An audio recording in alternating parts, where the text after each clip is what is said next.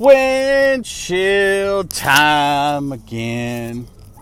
Thought you get a little peaceful goodness from 89.5 WMOT.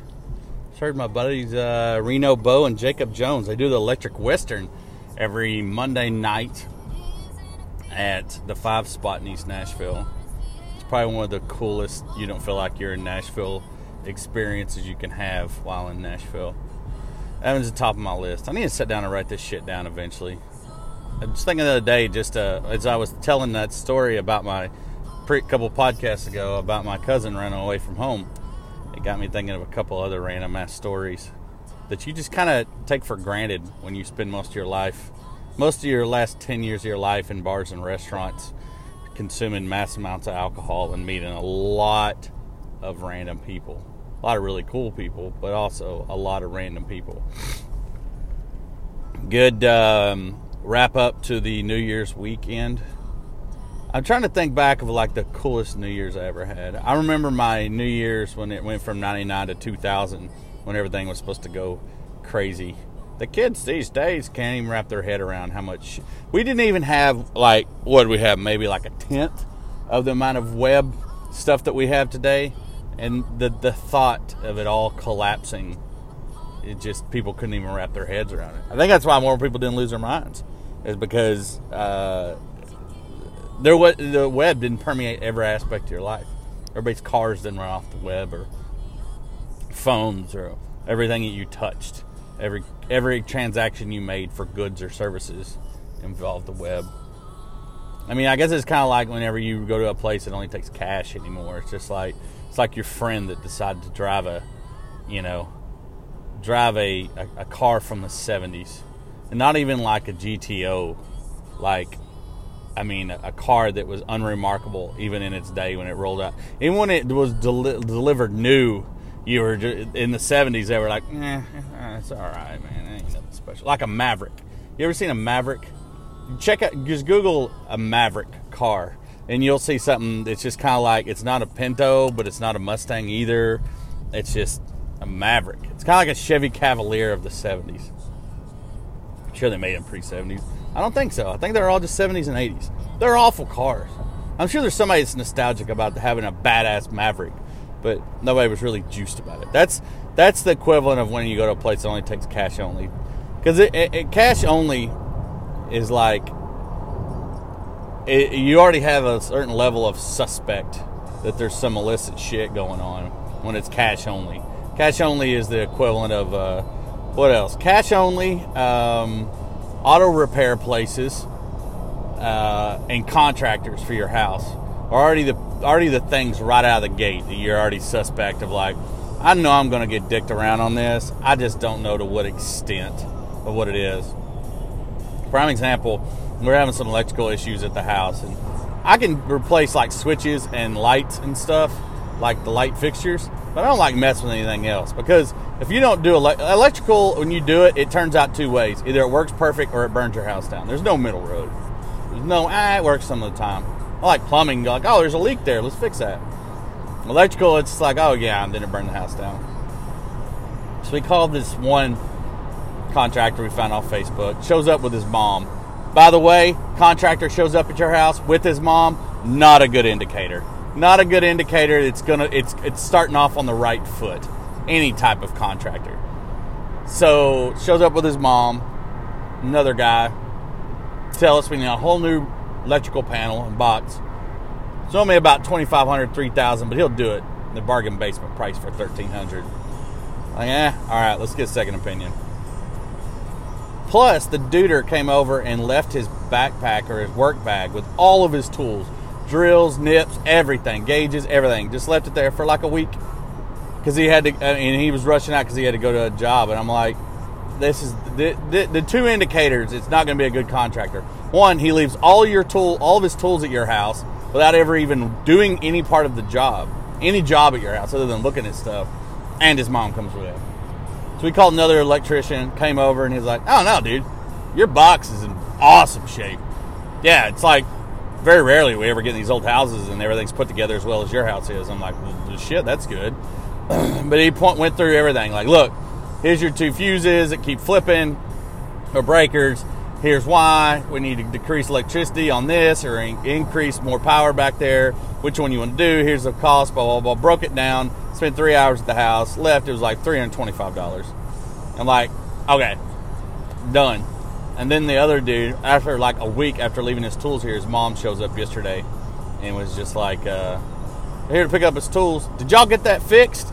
And my wife was like, yeah, we went in and got it fixed. She's like, how much did it cost you? She's like, about 300 bucks. She goes, you better watch yourself with some of these contractors. They're really not that good.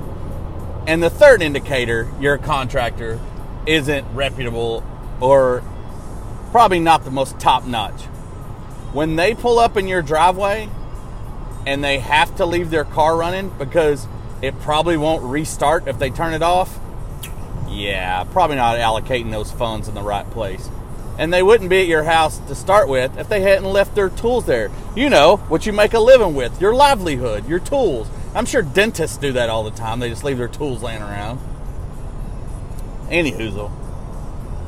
All I'm saying is that it's weird that uh, people can, really can't wrap their head around what it was like pre-internet.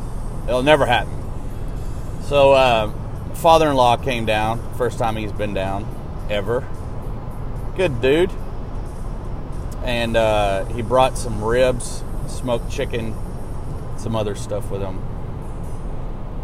And I will be the first to say that I am spoiled when it comes to food. I'm not an expert, I'm not a foodie, but I'm a fat fuck that likes to eat really, really good food.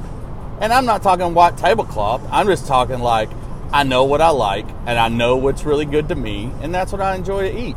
And I am fortunate enough, I'm in an industry and I live in a city that has a good selection of all those things, and they are affordable and very approachable. And I have great friends that cook a lot of those things that happen to be good friends, beside the fact that they cook a lot of the shit that I really like.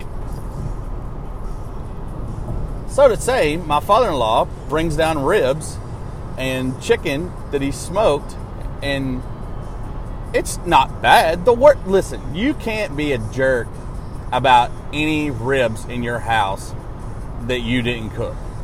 You can't, because anybody that took the time to cook those and bring them over, you can't be a jerk about it. But I also can say is like they're good, but I am used to eating a different caliber of barbecue and ribs. And uh, trying to explain this to my wife without sounding like a complete jerk is a bit difficult. I ate the ribs, shit, I'd eat them again. Same with the chicken, everything else. It's just that I am very spoiled when it comes to when it comes to food around me.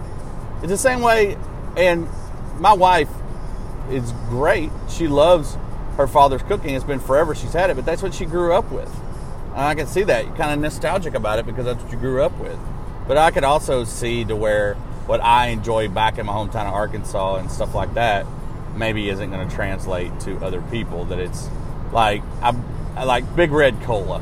I always drink a Big Red Cola when I go back home. I don't drink cola or soft drinks or Coke when I'm here in, in Nashville ever, ever. Uh, and not for any other reason. I just I'm just don't never been a soft drink guy.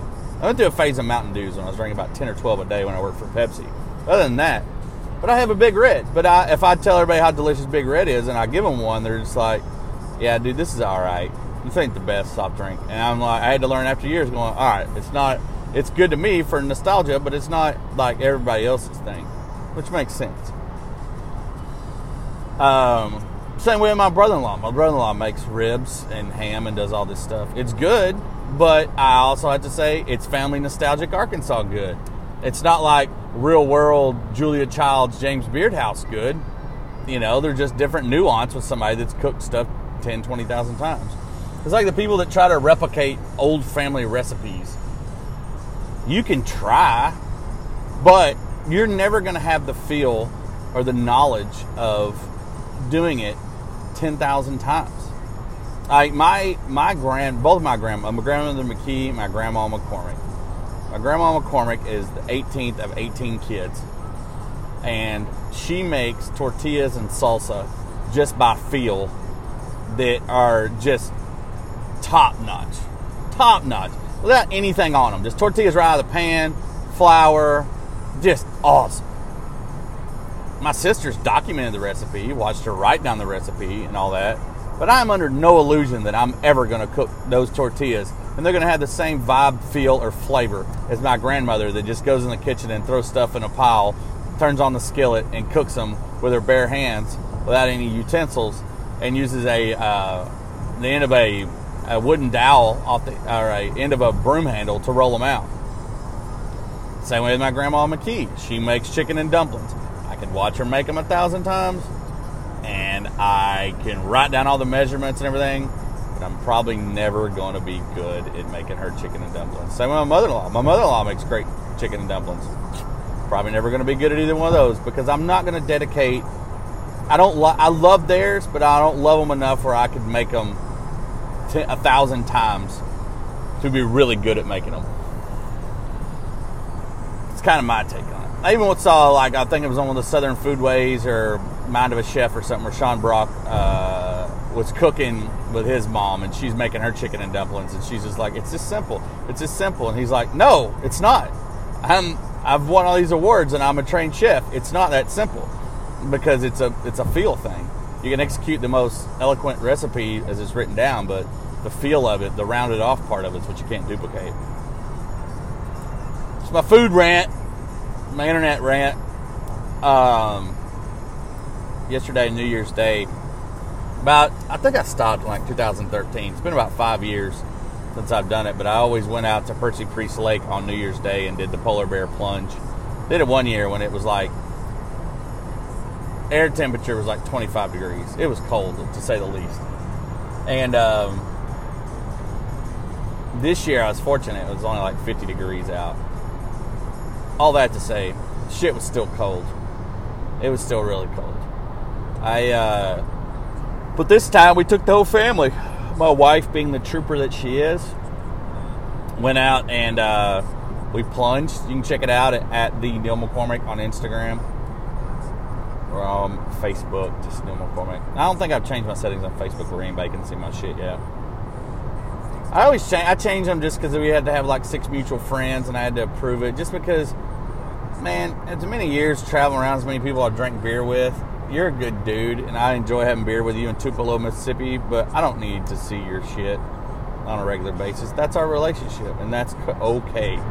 Um, but on Instagram, I have just most everything that I just push from one of the others. It's not like I have a top secret Facebook. But wife, we took our four-year-old daughter, two-year-old son. He loves to play in water, unless that shit is freezing, and he wasn't a fan at all. He enjoyed it though. Once we got in, got out.